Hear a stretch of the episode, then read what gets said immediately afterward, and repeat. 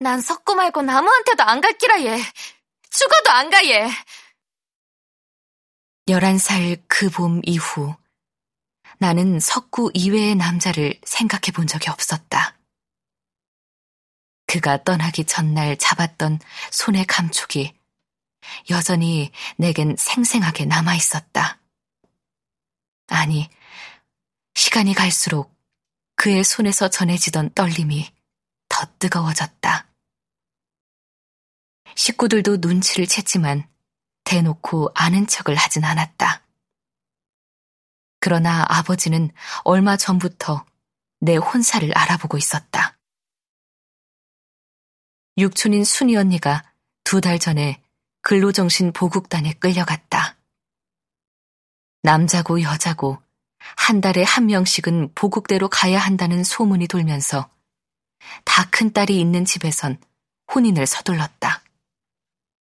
결혼한 여자는 안 잡아간다고 했기에 일단 사람만 정해지면 일사천리로 혼인을 하고 시집으로 보내버렸다.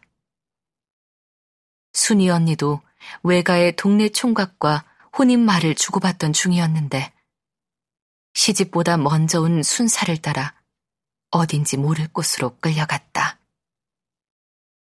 돈 벌러 간다고 했지만 어디서 무슨 일을 하는지는 아무도 알려주지 않았다.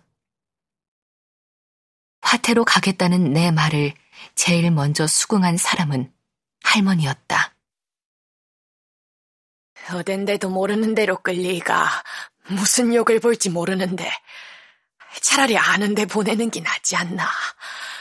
석구야 누가 봐도 믿을 만한 아이라. 석구가 믿을 만한 사람이라는 데는 모두가 동의했다. 사람이야. 그만한 데도 없지만. 그러나 석구가 아무리 믿을 만한 사람이어도 화태까지 가는 건 누구도 생각해 보지도 못한 일이었다. 나 역시 마찬가지였다.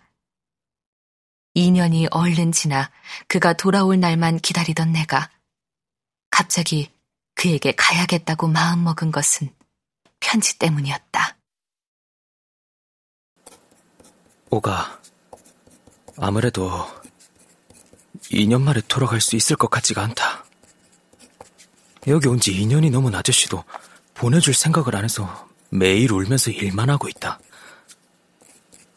오가, 내 약속은 지키지 못할 것 같다. 나를 잊어라. 그게 너에게 내가 해줄 수 있는 유일한 선물이다.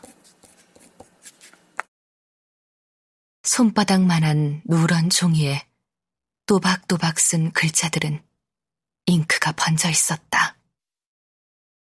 오가, 나를 잊어라. 편지를 받은 그날, 나는 그 말을 수도 없이 되새기며 밤을 꼬박 세웠다. 그리고 동이 트는 새벽 결심했다. 무슨 일이 있어도 석구에게 가야겠다고.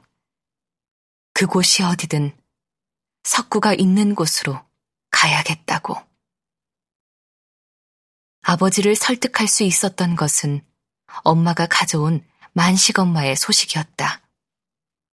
읍내에 만식 엄마가 남편의 편지를 받고 화태로 간다는 소식이었다. 2년 후에 옴하고 떠난 만식 아버지는 3년이 돼서야 겨우 편지가 왔는데 만식 엄마에게 아이를 데리고 화태로 오라는 소식이었다. 어차피 석구 아니면 혼인도 안 한다 카이니. 가고 싶은 대로 가라. 아버지는 마침내 만식 엄마 편에 나를 같이 보내기로 결심했다. 만식 아버지와 석구가 같은 곳에 있다는 걸 아버지는 박진 사 아들에게 가서 다시 한번 확인을 받았다. 무엇보다 보국대 공출보다는 석구에게 가는 게 낫기 때문이었다.